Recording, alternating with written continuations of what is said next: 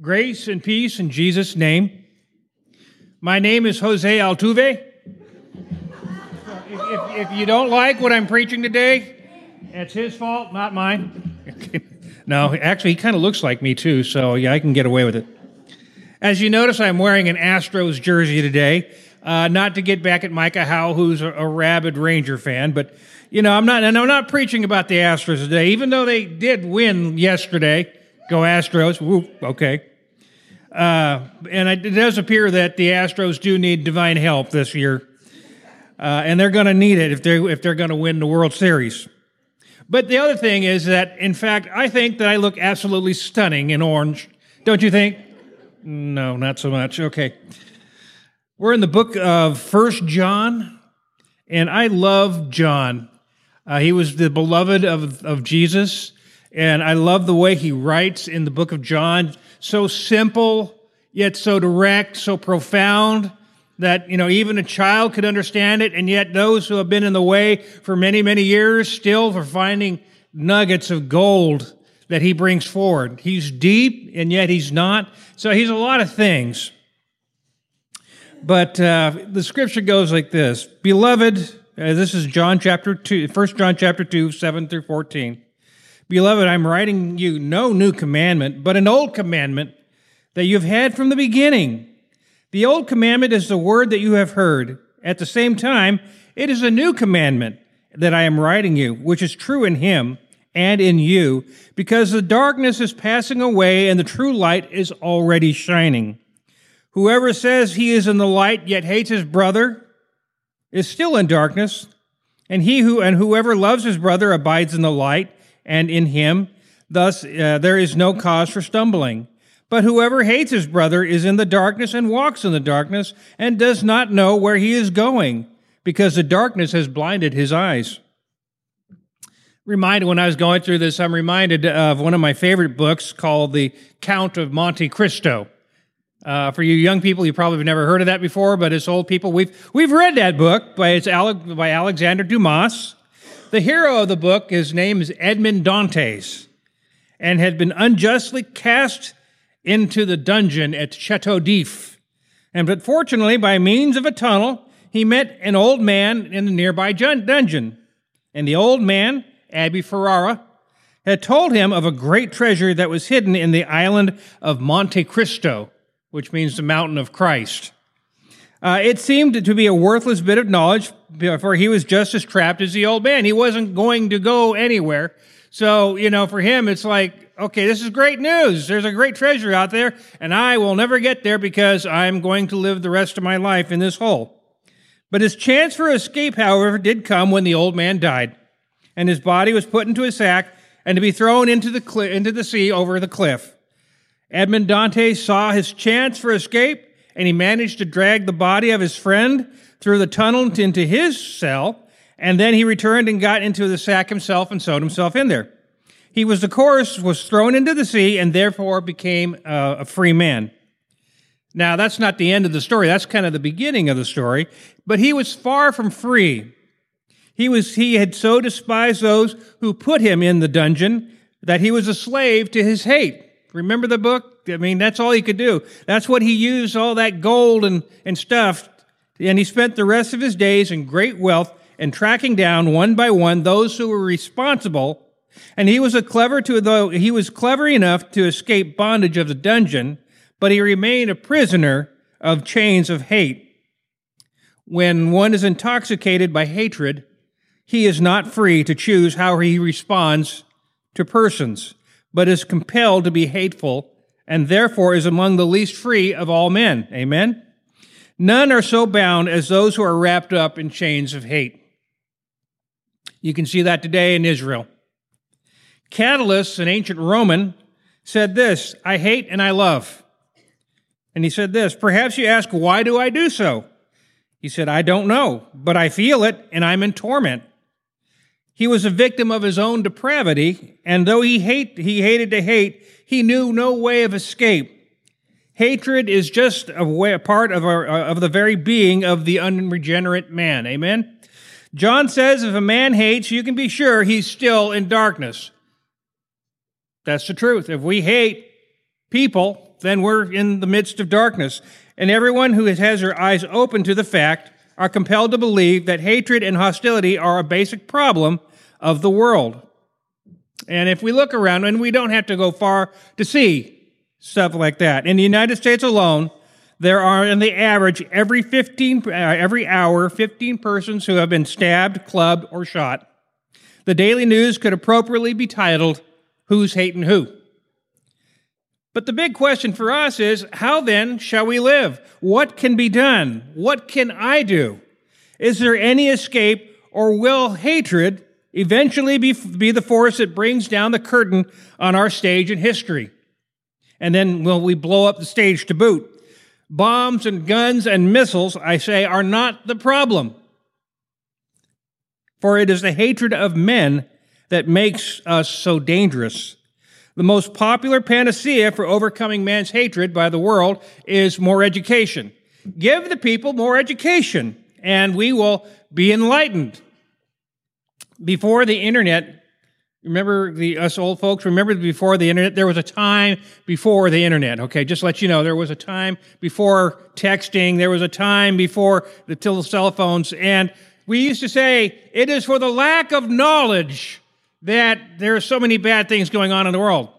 Well, we have all the knowledge we need now. I mean, you just grab your little cell phone and you can Google anything and everything, and you're going to be an expert in about 10 seconds. Well, we have found that that's not so. That it's not the lack of education, it's not the lack of knowledge, it's just us. Herbert Hoover, uh, he was the president of the United States, once said, if we had just one generation of properly born, adequately educated, and healthy children developed in character, we would have utopia itself. That didn't work either, did it? We had World War, we had the Depression, and then we had World War II. Korea, Vietnam, and all and on, on and on. That view is, and that's the view of the world, really, but it's unrealistic because man, in who he is, is depraved in his DNA. It started out in the garden with Adam and Eve. Because Adam sinned, his sin was transferred to us, and we were born corrupted. Amen? It's in our DNA. We can't help it. When Adam and Eve fell from grace, we inherited their sin. Now, I know to us that doesn't seem fair, but that is the reality of it. We inherited it. We have to live with it. If we go back to Genesis 4 7 through 8, we see that Cain, remember Cain and Abel? Cain is jealous and angry at his brother Abel. He was also known as the golden boy. And the Lord said to Cain, Why are you so angry? And why has your face fallen? If you do well, will you not be accepted? And if you do not do well, sin is crouching at your door. Its desire is contrary to you, but you must roll over it. Hatred and anger can be a consuming fire, so much so it becomes an entity that wants very much to control you. Because when it does, only bad things happen. How many of you been so angry at someone or something that you become something else? That your anger takes on a whole different persona that it's not and, and if you took a, if you stepped away from yourself and you looked at yourself and you're looking at it and you're saying that's not me. I don't know who that person is but that person's not me. And that's what anger and sin can do will take over your life and can lead you down a bad path. I mean we have what's known as road rage now and apparently that's becoming more and more a thing. And these normal people who get very very angry all of a sudden doing really stupid things. It's because that anger becomes who they are. It lets them consume them. And only bad things can happen from that. And I know from personal experience the depravity of mankind, I think more so than most. And I have seen hatred. I have been hated. And in, in return, I have been, and I've hated. And it staggers the mind. But, you know, I ministered in federal prisons for 22 years, both to men and to women. And I have been to war, reality. And I have seen the pure, unmitigated hatred that men, men have and women have for each other. I have so many stories and that we don't even have enough time to talk about them. I have seen things that have been burned into my mind that I can never forget. And that is the truth of the world. Uh, you know, a federal prison, we, we think that we need gun free zones. Well, a federal prison is the most gun free zone in the world, and yet men come up with the most ingenious ways to take each other's lives. You don't need a gun, you don't need a bomb, and you don't need a rocket. It's in our, it's in who we are. Amen? Now, I know that we who have walked in the ways of God have clearly seen that effect. We know in our hearts what the cure is. In the book of Mark, he wrote this. He said, Beloved, I'm not, I'm, writing to you no new command, but an old commandment that you have had from the beginning. The commandment is the word that you have heard. And what is that? What did Jesus say? Hear, O Israel, the Lord your God is one. Now, I'm going to flash my theological brilliance and I'm going to tell you what that is in Hebrew. It's called the Great Shema. Shema means to hear. Shema Yisrael Adonai Eloheinu Adonai Echad. I know that's kind of that's that's pretty fancy, isn't it? Yeah, yeah, it is. Yeah, okay. You can tell Jesse that, okay? Anyway. Hear, O Israel, the Lord your God is one. That is the truth. That is that God is one and there is no other. That is the foundational truth of Christianity and Judaism. Oh, here's an aside. A lot of people think that the Bible is a Christian book. Guess what? It's not. You know that? It's a Jewish book. That all the authors in here are Jewish except for one, and his name was Luke, who was a friend of Jew, a friend of Israel. It's a Jewish book written by Jewish people for the foretelling of God's plan. Sometimes that just rocks our world when we realize that, you know, Christians are what, you know, what, what this, what, uh, the, what Judaism spawned, really. But we're really Jewish, if you think about it. All we do is we're Jewish because we believe in the Bible and we believe that Jesus Christ, who was a Jew, is the Messiah. That's Jewish. Hear, O Israel, the Lord your God is one, and you shall love the Lord your God with all your heart and all your soul and all your mind and with all your strength. The second is this, you shall love your neighbor as yourself. There is no commandment greater than these. Mark 12, 29 through 31. Love God, love man. That is the golden key of Christian life. It is simplicity in itself. Love God, love people. And that's what Carpenter's Way is all about. Amen? You've heard Jesse say that before. Love God, love people. This is where he gets it from. This is where we get it from. Love God, love people. That's all we're supposed to do. Yet if we accept this challenge, it will change our life substantially for the good. We're no longer blinded by, by the darkness, but we see clearly what's going on in the world. And we are called to love God and to love people. When we lessen the depravity of our nature, we become what God wanted us to become all along. Amen? When we lessen the depravity, I mean, we all sin, we know it, we screw up, but when we follow Christ, when we make Jesus our Lord, when we are wrapped up by Him, the more of Him, the less of me, the more we become what God wanted us to be. That is the good of, and that's the good of us all. The light of Christ shines down on us, and the light of Christ shines within us and out of us. We are no longer blind, and we can more clearly see the road before us. Amen? I like to use this example about salvation is that before we were Christians, we lived in a dark room, a, a, room that had no light whatsoever. And we bumbled about, we stumbled about, and we had no idea what we were doing. We just lived life in the dark, and we grew accustomed to the dark. Up in Idaho, there's where actually from Washington, where I'm from, but Idaho, there's there are mines that they, they go way down. And I was able to go down into one of these mines, and the miner, when we got down there, turned off the light. I mean, it's it's pitch black. I mean, you can't see this far in front of your face. That's where we were spiritually, amen. Every single one of us was there in that room. And then we run into somebody who says, Hey, tell you what, there is a door to your right.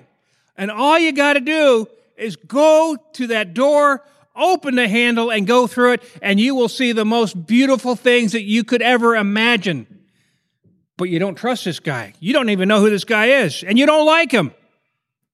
And so, you know, would you go where your enemy tells you to go? Absolutely not. I won't. I will not do that. But then you actually you run into that door and you're thinking, I never knew that door was there. It's the most beautiful door I think I've ever seen in the dark. And you see a sign that says, Whoever so will.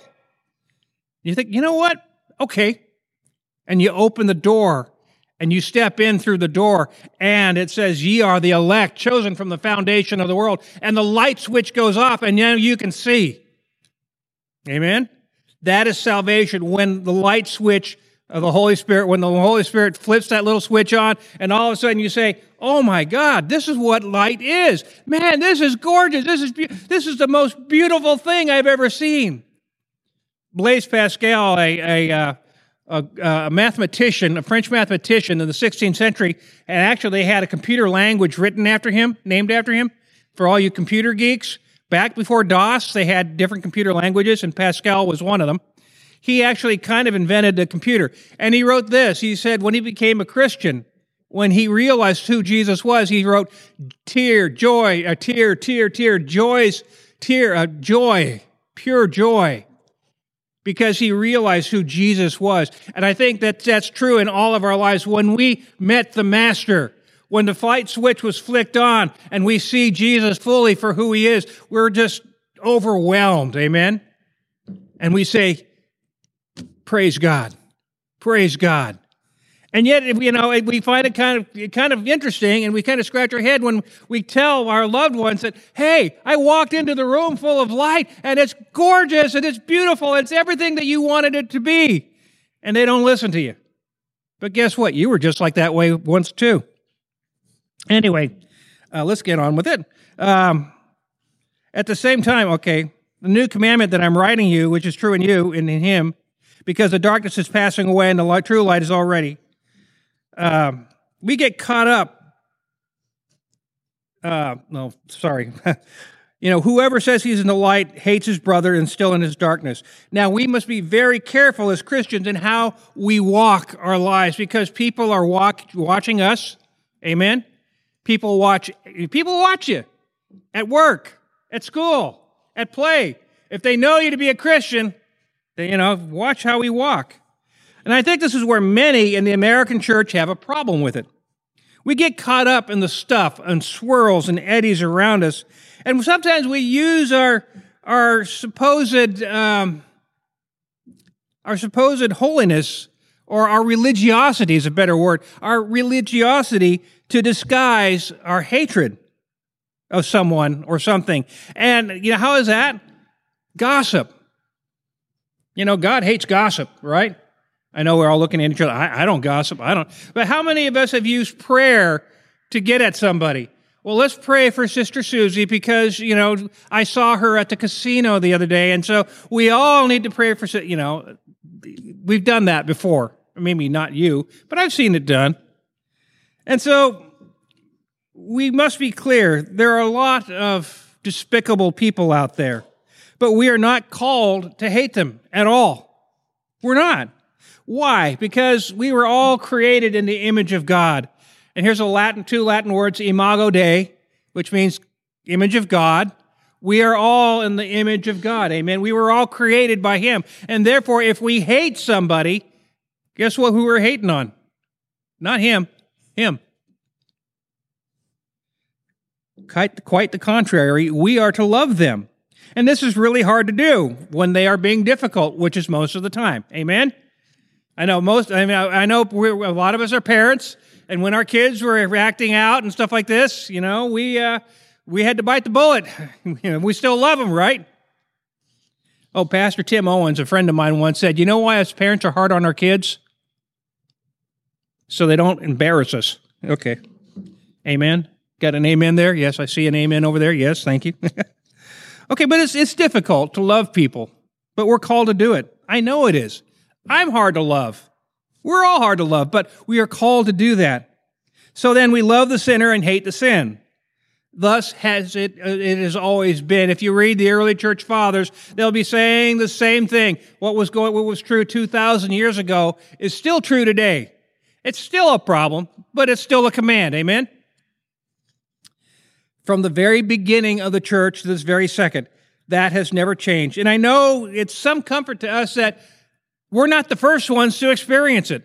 No, we're not. We're just another in a very long, long line of Christians who have had to deal with the problems of the world and they overcame it. We can overcome it. Amen?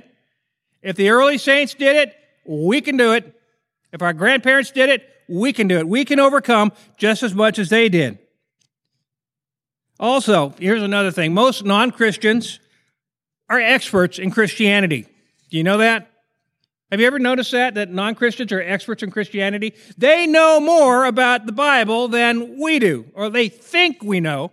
And so when they, and they're looking at you and they, and, and when you do something, when you step out of line, aha, gotcha. I gotcha. Oh, I got you too. Oh, I got you too. Man, doesn't it say this? Doesn't it say that? And, and then you're, you're thinking, dude, you're taking things out of context. You don't understand. Yeah, I get some shaking heads that, yeah, you get people who they're, they're not Christians at all, but they know more about Christianity, or they think they do, and they love to pounce. So it's not only personal to us, but it's also the image of the church. Remember, as we, we are the church of Christ. We are God's children. We are the dearly beloved, and the world watches us. And so it's not just us that they're looking at, they're looking at the whole church. Amen? Not just us. They're looking at Carpenter's Way. They're looking at what Carpenter's Way does in this community. And by the way, we are doing it. We are doing a good job. So, you know, amen. Because there are, there are many churches out there that ain't doing anything. And they might as well close their door and shut it down for good because they're not doing anything. And he says this, and John says this Whoever loves his brother abides in the light, and the light and in him there is no cause for stumbling. Amen. And that's what we do. We love one another and we see. And maybe y'all have found this to be true, but when we love sinners, it dispels a lot of misconceptions and it actually furthers the gospel. How many people have been won to the Lord by just pers- personal close interaction? One on one. Amen. I mean, I could stand up here and preach the most perfect sermon, and yet people, they'll, they'll blow me off. Well, you're expected to do that, but what they see is relationships. They see people loving on one another. That's my story, how I became a Christian. My best friend, Mark Dobratz, uh, he was the, he's one of the most stubborn people I've ever met in my life. Uh, yeah, Mark really was. And, you know, he, and I thought, being an atheist or agnostic, that I could nail him to the wall with science and facts and he would not budge. And I gave, I had to respect that after a while. And it was because of his ministry in my life. You know, he never, he never preached hard at me. He never, you know, he never hit me on the head with the Bible. He was just that constant witness. And it's because of him, because of his love for me that I became a Christian because I saw what he had and I wanted that. How many of us can say, that's how I became a Christian too? It's because I watched this some some knucklehead not not giving ground, but just loving me, loving me, and not giving up on me. Man, that was something. You know, I, there are people in this community that have never heard of Christ. I mean, they know Jesus as a cuss word. When I was in Afghanistan, I we had to take care of this one NCO. She'd only been to church once in her life when she was a little girl, and she didn't have a favorable opinion of Christians. But I, and the reason why she had was because she was around other pagans and they didn't know what Christianity was really like. They thought it was a bunch of superstitions and hocus pocus. But I got to, I got her to admit, admit that she really didn't know anything about Christianity and she truly did not know. She had never heard, she didn't know who Jesus, she didn't know that Jesus Christ was a real living human being. You know, there are people right out this door they don't know who Jesus is. Amen. And that's the mission of this church is to let people know that Jesus is really good. I like the sign out there. He really is good. Amen. It hit me. There are people that are going to hell right now because they don't know. They just have never heard. They had not a clue. People will think well of you uh, because you're a really nice person, but they don't know why you are what you are. Amen. So, yes, uh, it, you need to tell people, yeah, the reason why I am what I am is because of what Jesus Christ did in my life. We don't have to be afraid of that. And I think it's very important to dispel the myth and to tell them why you are and why you are walking in the light. That is love. Now, John goes on and he says, But whoever hates his brother is in darkness and walks in the darkness and does not know where he is going, because the darkness has blinded their eye or blinded his eyes. And we see this every day. We see this on college campuses. We see politicians, especially. We see this in our government. We see this all over the place. So many they profess themselves to be wise, they became fools. And sometimes when we watch the news and we're looking and you know and we kind of go do the face palm, it's like, how can you guys not get this? I mean, this is so elemental. This is so easy to understand, yet they don't get it. Now, I'm not going to go into the politics and stuff like that, but I can say there's an awful lot of people out there that are so blinded by hate that they actually think that they're doing good. Go to some liberal college campuses. They're, what they're saying is, yeah, we're, we're fighting for the good, and yet they hate people. They hate everybody. So then, what's my point? point, and what are we supposed to do with it? I'll try to answer that. Sometimes I don't know if I have an answer, and I know my wife's nodding there. But first, we should have a congruence between what we say and what we do. Amen? What we say and what we do should be matched up together. Because when we say one thing and we're doing another, that's what we call a hypocrite. And how many of us hate hypocrites? We all hate that. But I'm reminded by, I had a conversation with one of my master sergeants one time. And he said, You know, Chaplain, what I don't like about Christians is you all a bunch of hypocrites. I said, Well, Sergeant, Master Sergeant Robinette, you are absolutely right. But welcome to the human nature, or welcome to the club human. We all are. We're all inconsistent. Blaise Pascal said human nature is this boredom and inconsistency. Um, so we need to watch, we need to work on what we say and what we do. That's very important. Remember, we we ask we need to ask God to show us where we need to work and where and we never need and we always need to know that people are do, are watching us and not just Uncle Sam. Jordan Peterson, he's an annoying Canadian uh, psychologist, and some of us know who he is. He's probably, I mean, he's really a brilliant guy. And someone asked him, he said, Jordan, Dr. Peterson, what is religion?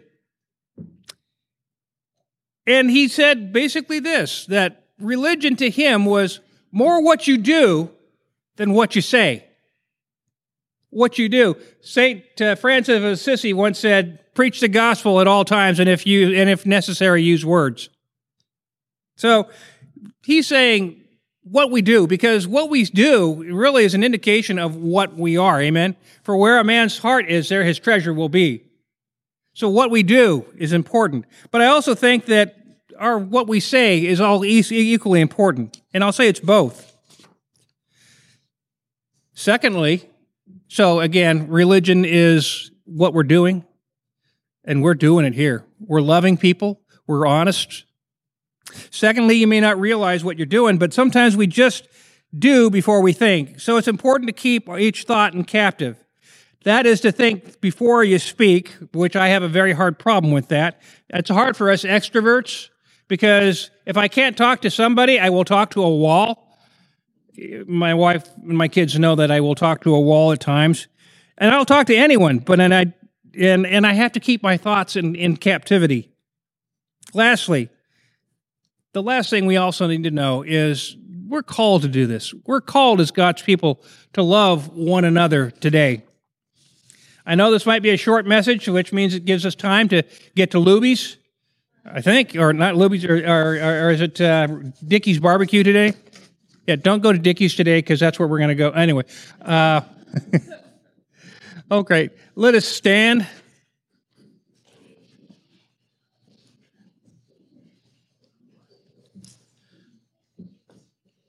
The Christian life is a beautiful one. It's a great one. It's the best one ever because it was designed by God for us. For and it remains for us to walk in it, to be to be mindful of who we are and who's watching us and what we need to be doing. Let us be known for who, what we do in love, but uh, let us not be known. Let us not be known for what we for hatred. Let us not be known for hypocrisy, but let us be known for who we are in Christ. Let us pray. God our Father, Lord, we thank you for this beautiful day, this perfect and wonderful day that you have given us. Each breath that we take is your gift to us, Father God. Lord, we pray that through this week that you'd open our eyes to the divine opportunities that you have around for us. Give us the courage to rise up and to love one another. Father God, we ask your blessings be upon us. And Lord, we ask you our bless, your blessings be upon Jesse today. And we pray, Lord, that you would be healing him and that he'd be pray, that he'd be feeling better. We pray, Lord, that you would bless him in his time off today, Father God. Lord, be with him and his family. Father God, go with us this week. Go before us, behind us, above us, below us, and beside us and always. Walk with us always. Lord, we thank you and praise you. In the matchless name of Jesus Christ, we pray these things. Amen.